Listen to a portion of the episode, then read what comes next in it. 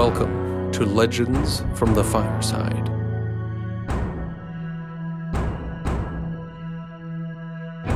Standing upon the shoulders of giants in this genre, Legends from the Fireside is a hybrid storytelling RPG podcast set within worlds of sword and sorcery. In our tales, the dice tell the fates of those worlds, for good or for ill. No character is sacred. Survival is not guaranteed. As storyteller and game master, I craft the narrative from these dice rolls and create quests from this chaos, all without knowing what could happen next.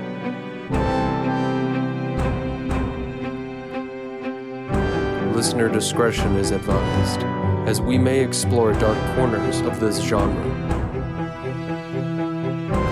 But come now, for adventure awaits. Listen in to the legends from the fireside.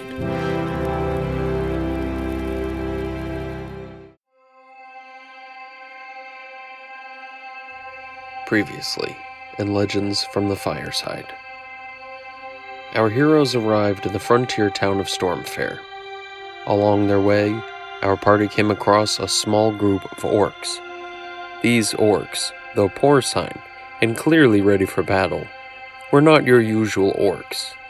They spoke of a necromancer named Aramark, who seemed to not only lead these orcs, but he seemed to have taught them to read and trained them.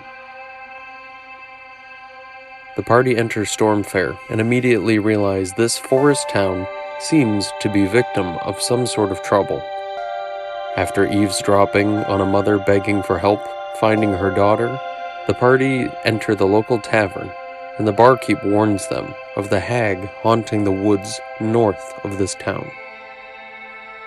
Additionally, we catch up with the diabolical Salazbom and his associates as they seem to be keeping an eye out for the nobility and the mysterious ravenous maw, realizing through a twist of fate that the lord of the land himself fears this ravenous maw. Also important, we dove deeper into the Bevren Wood, providing more information on the geography, history, and inhabitants of this land.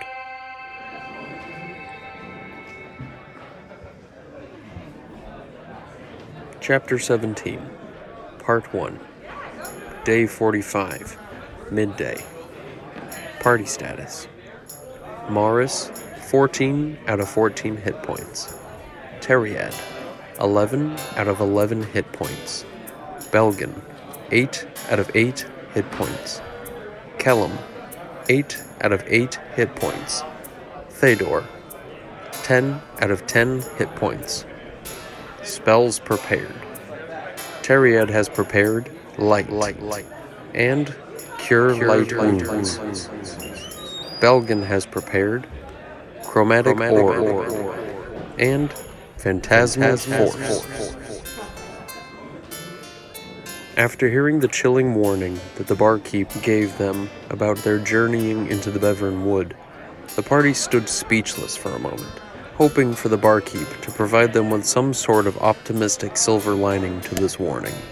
Picking up on the barkeep's tale of the forest to the north, a young man approaches the bar and says to them in a dramatic tone I'm afraid he's not lying. The reign of the hag Figretha is old as the Shroud Mantle Mountains. Many children were raised on the ghastly tales of the hag and her evil. Those same children grew up and learned the truth of those tales. As the party stood about, glancing at one another, the young man smiled and said, Fortunately for you, legend has it that she can be killed if you pierce her heart. Hag is no fool, however, and y'all seem capable of doing such a thing. I'm sure she'll keep her distance. But if it is the case, she thinks you're no real threat, well, I wish you all a swift and painless death. Kellum, not enjoying being made to look cowardly, stopped the man from continuing further. He put his hand up and stated firmly, We appreciate your warnings and advice, but I think we will all be okay. Brushing Kellum's confidence off and chuckling to himself as he turned away. He stopped mid stride and turned back to face the party. I promise you that she will not spare you. Your best bet, if you cross her, is stand your ground and try to look intimidating or run. I don't know of anyone surviving a fight with that fiend. So, do without what you will. The man then turned back around and walked back to the table he'd been seated at before. As the rest of the tavern began to go about their business again, the party faced one another. I will not have our quest deterred by these stories.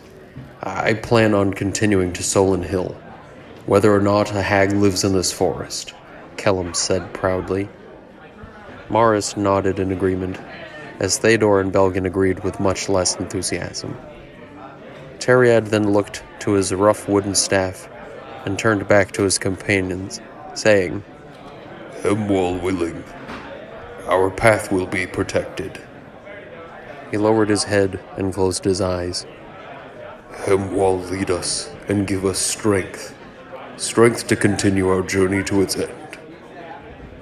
Morris, knowing Teriad the best out of all of them, had never seen him pray in this way. For the first time in a long time, Morris was worried that he didn't know how much danger he might be walking into.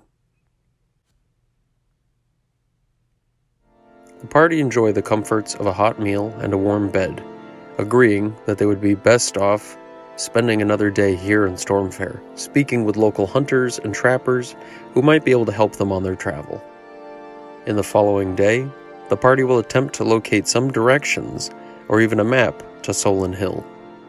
I'll roll now on the oracle table to see if someone can help them out. I got a 1. Yes, but. Alright, I think we can work with this.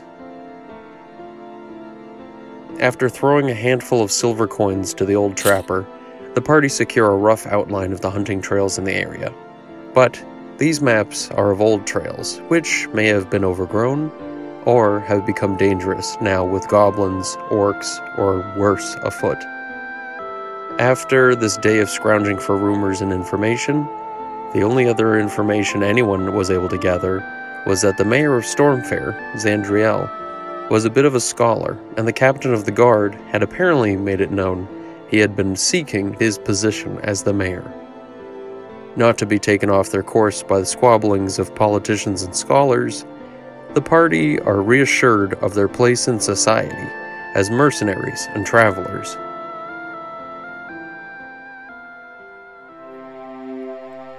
Dramatis Personae Teriad Hanalith The lordship of Pelhagar has always stood out as a bit different from the rest. Defined by its majestic mountains to the east, the huge lake which has supported its people for centuries, and the forests framing the south and the west, the land reflected the people who called it home. Rugged, proud, and majestic, the people of Pelhagar act honorably. Honor is the lifeblood of the people of this land, and it has been honor that connected the people. Hobgoblins, giants, orcs, and others have called Pelhagar home without much tension with the humans of the land through their actions being true to their word. To behave dishonorably, breaking promises, and betraying the trust of those that rely on you is nothing short of blasphemy. Those that call Pelhagar home are required as children to dedicate their youth to serving the Lordship and training within its military. Although they likely never see combat in warfare, they are all instilled with a sense of duty and fealty. Of these youths, Teriad Hanalith was a devoted and brave young soldier. Coming from a family of wealthy vintners, Teriad had had an easy childhood before heading off to the military academy of Pelhager. In his studies, he excelled. In his training, he grew. And among his peers, he was well liked. Although he had always been welcomed to, at the academy, Teriad had found himself dreaming of the adventures to be had beyond the walls of the keeps and the city walls of Pelhager. Those tales and the recountings that he had found in those books within the library had fostered this desire to wander, and it would seem that Teriad wouldn't be satiated until he was without the trappings of a pampered life. Unfortunately, Teriad's escape from the academy was not well received. As a young man on the tail end of his time at the academy, everyone was excited to see his completion of his training. Instead, Teriad now found himself hungry, cold, and flea ridden amongst a gang of highwaymen outside the city of Derindis. Their scheme was as old as the roads themselves. Being the best mannered and most well spoken of the group, Teriad had been selected to draw in unsuspecting victims of the road. From the cold and wintry woods along the path, the group had dragged out a broken cart.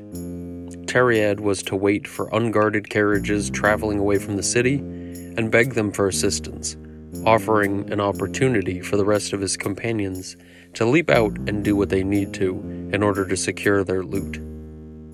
Although the plan had worked in the past, they certainly were not living comfortably. The only thing that kept Teriad from questioning the morality of his actions was his own will to survive. Having abandoned his family and his training, he would never be welcomed home, and this may be the only life for him. As Teriad stood shivering, an old and wiry man walked down the path. Teriad swallowed his pride. He stepped out and he greeted the man. You there. Can you please help me?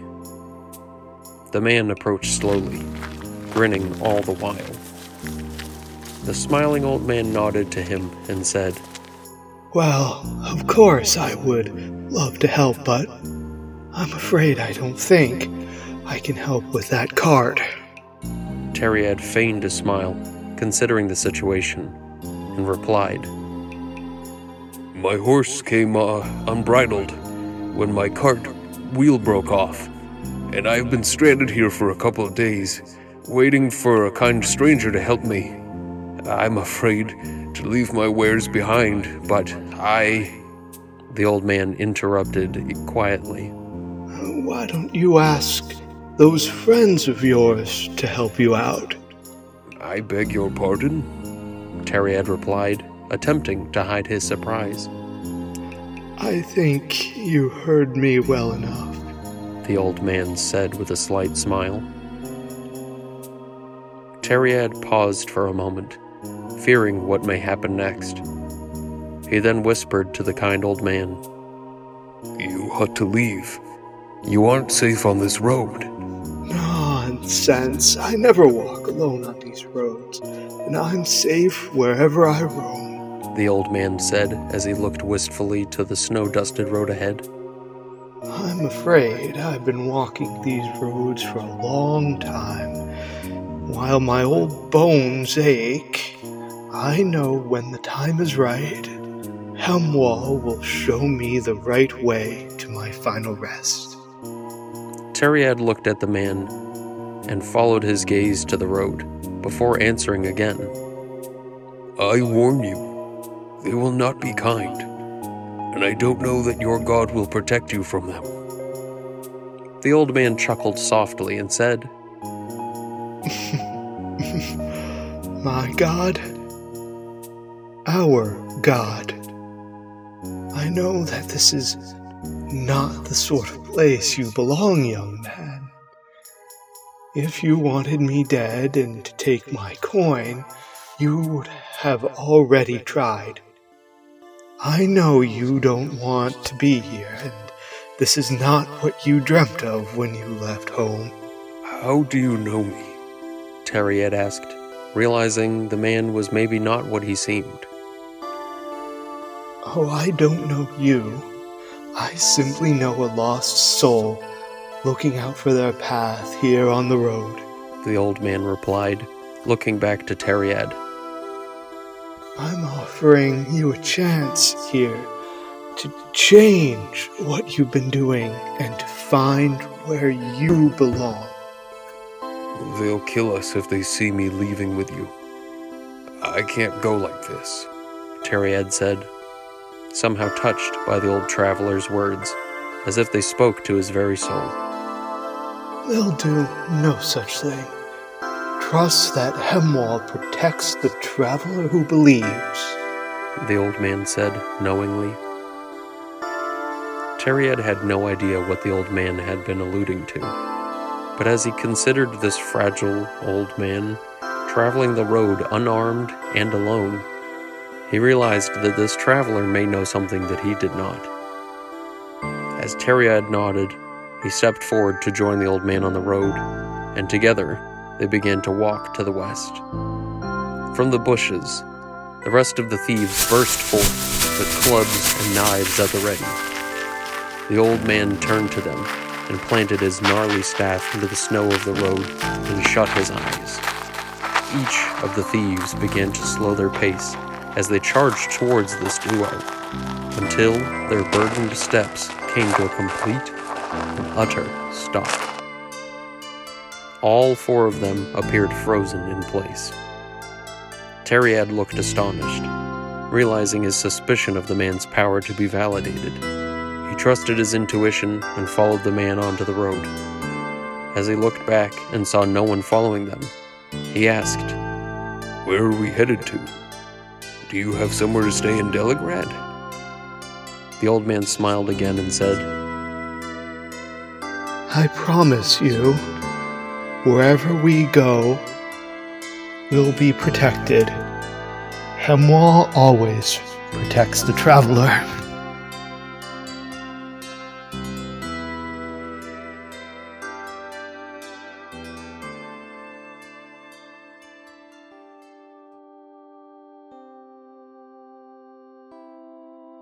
Chapter 17, Part 2, Day 47. Party status has not changed.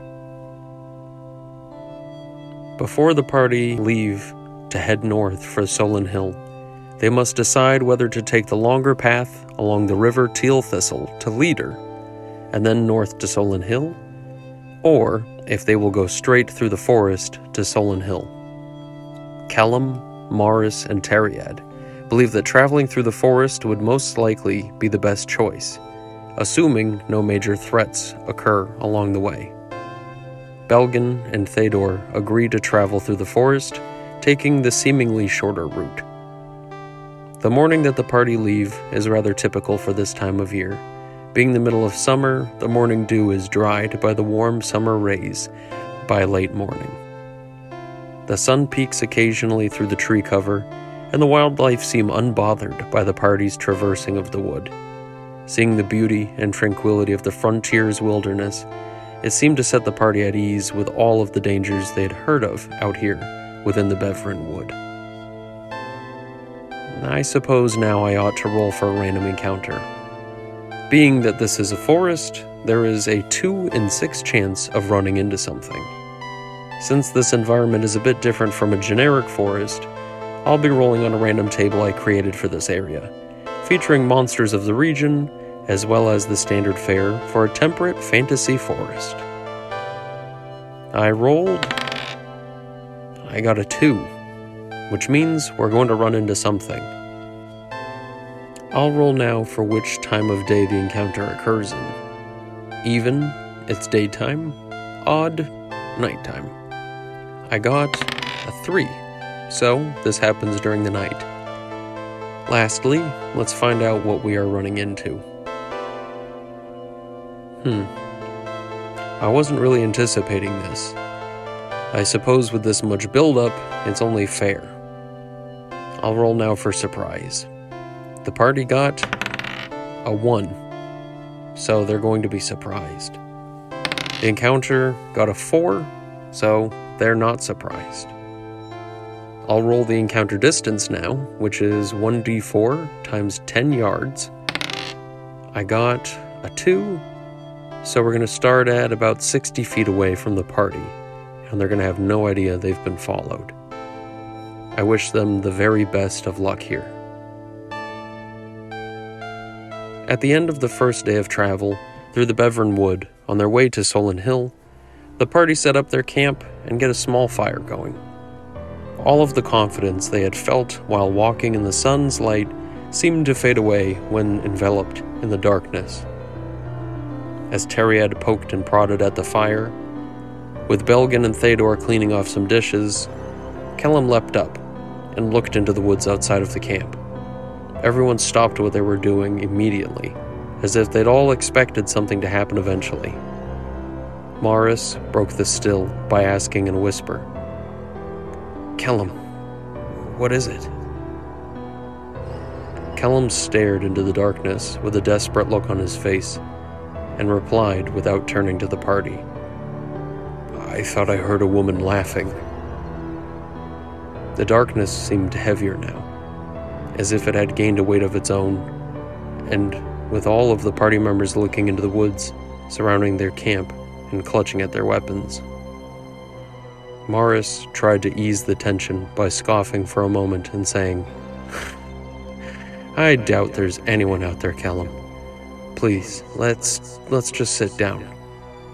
From the darkness where Kellum was staring, the sound of a branch snapping shattered any optimism that Morris had, and the party joined together in a tight formation before the fire and beside Kellum. Kellum felt the hairs on the back of his neck stand up for a moment. As he sought a shape in the dark, he shouted out, Show yourself! Are you with the sorcerer, Aramark the Grey? We are friends of this land. I'll roll a reaction now. I got a seven. A woman's voice called back from the dark. You aren't afraid of the necromancer of the forest, are you? I hear some trembling in your voice. Kellum's face contorted at this insult, and he shouted back, I fear no man, and especially not a mage such as he. Why do you choose to taunt us from the darkness, young lady? Surely you must be far more afraid than I, with those orcs and that witch wandering about this mountain. For a moment, the party let the words hang in the air before realizing just who it is that may be out there in the darkness looking back at them. I'll roll a, another reaction check. I got a five. Oh no. A few girlish giggles rattle out from the darkness. Maybe it is you who should fear the witch of this mountain. The party then understand that this voice may belong to none other than the witch herself. Morris musters what little courage he has left, and he shouts into the darkness We do not wish to play these games with you. Understand that we outnumber you five to one, and none of us are going down without a fight. Leave now and return to the wretched hollow from where you came. I'll roll one more reaction, and I pray that this plan works out for the party. I got a four. All go silent in the forest. The men gather around the fire and begin to pull out their weapons and prepare themselves for whatever may happen next. Combat begins. Because of the surprise that the enemy has, they have used their surprise round to move towards the party, remaining unseen but much closer. Round 1 Initiative. The party got a 4, the enemy got a 6. I'll take a charitable interpretation of the men preparing their weapons to mean that Morris had his spear prepared to receive a charge. With inhuman speed, a putrid, gangly, and gangrenous woman bolted from the darkness and into the camp. Before anyone could even register what was happening, This facsimile of female form had run into the camp with bestial claws and long, bony fingers reaching for Morris. Morris's spear pierced the hag's sagging and rubbery skin with a sickening noise, wounding her brutally for 10 points of damage. Unfortunately, none of the party even recognized this savage wound, as all eyes fell on the hag's grasping claws as they dig deep into his ribcage and his shoulder for 9 points of damage each. As bones snapped within Morris's body, he screamed in maddening agony as his spear fell away from his hands and he fell limp in her grasping claws. Awestruck by this, Teriad immediately began praying to Hemwall for protection from evil, and Belgan held up Alquod's ruby as he attempted to reflect the light of the fire at the hag to burn her with a chromatic orb. The hyper focused beam of heat blisters the skin of the hag, Fagritha's face, as she swats a clawed hand at the beam, pulling the hand free from Morris as he moans in pain.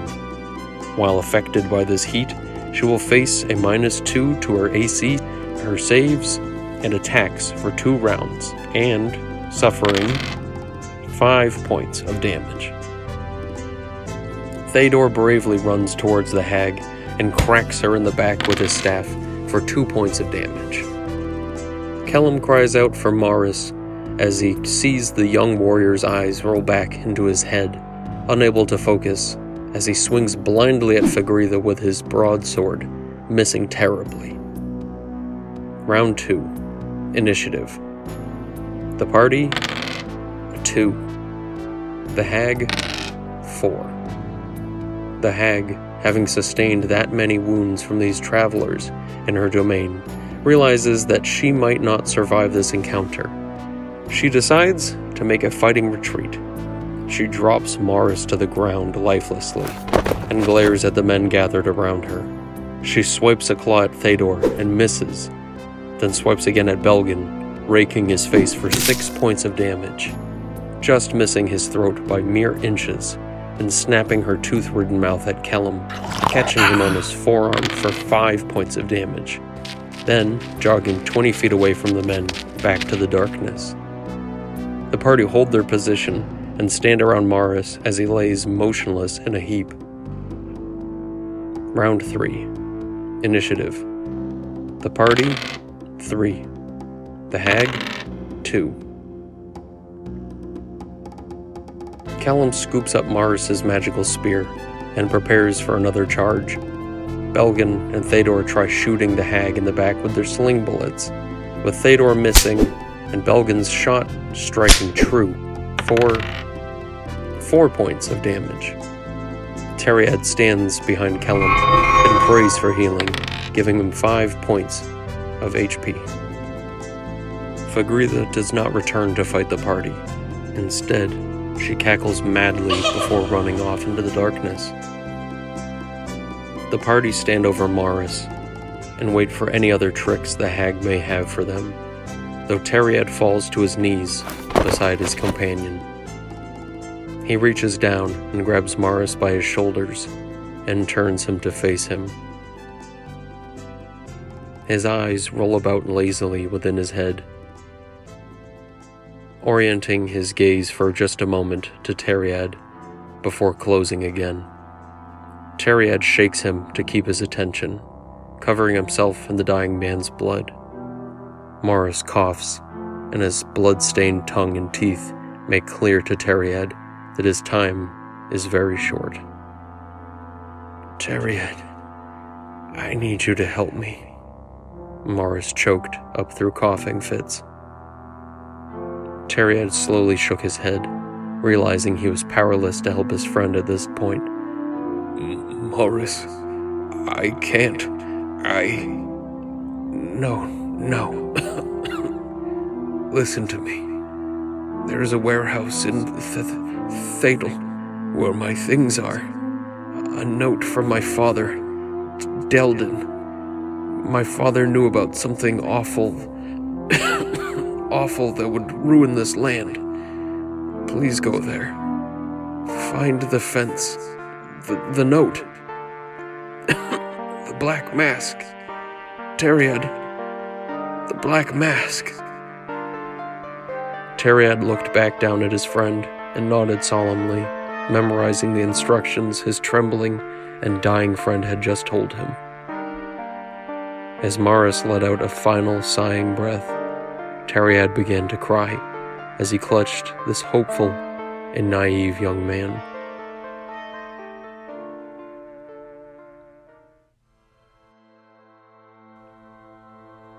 I'm gonna be very honest here about what it was like to lose Morris. Some people might think that a character for a solo play game, especially an old school one, will lack depth and meaning, and they'll be forgettable. But I think those people are sorely mistaken. Morris certainly felt a lot like the lead character of the show, and in a lot of ways, he certainly was. I genuinely felt a twinge of lasting pain over his death, and perhaps it's because this project has followed his progress more than any other, or because I had to voice him using my near natural voice, no less.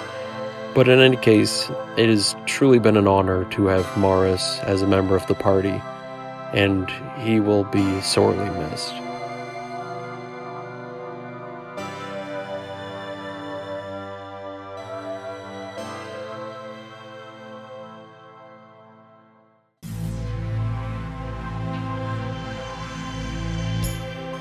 As always, thank you for listening to Legends from the Fireside.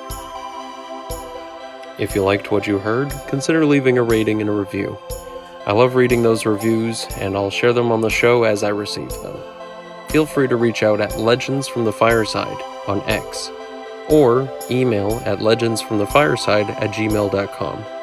I try to read every single email I get and to reply to each of them.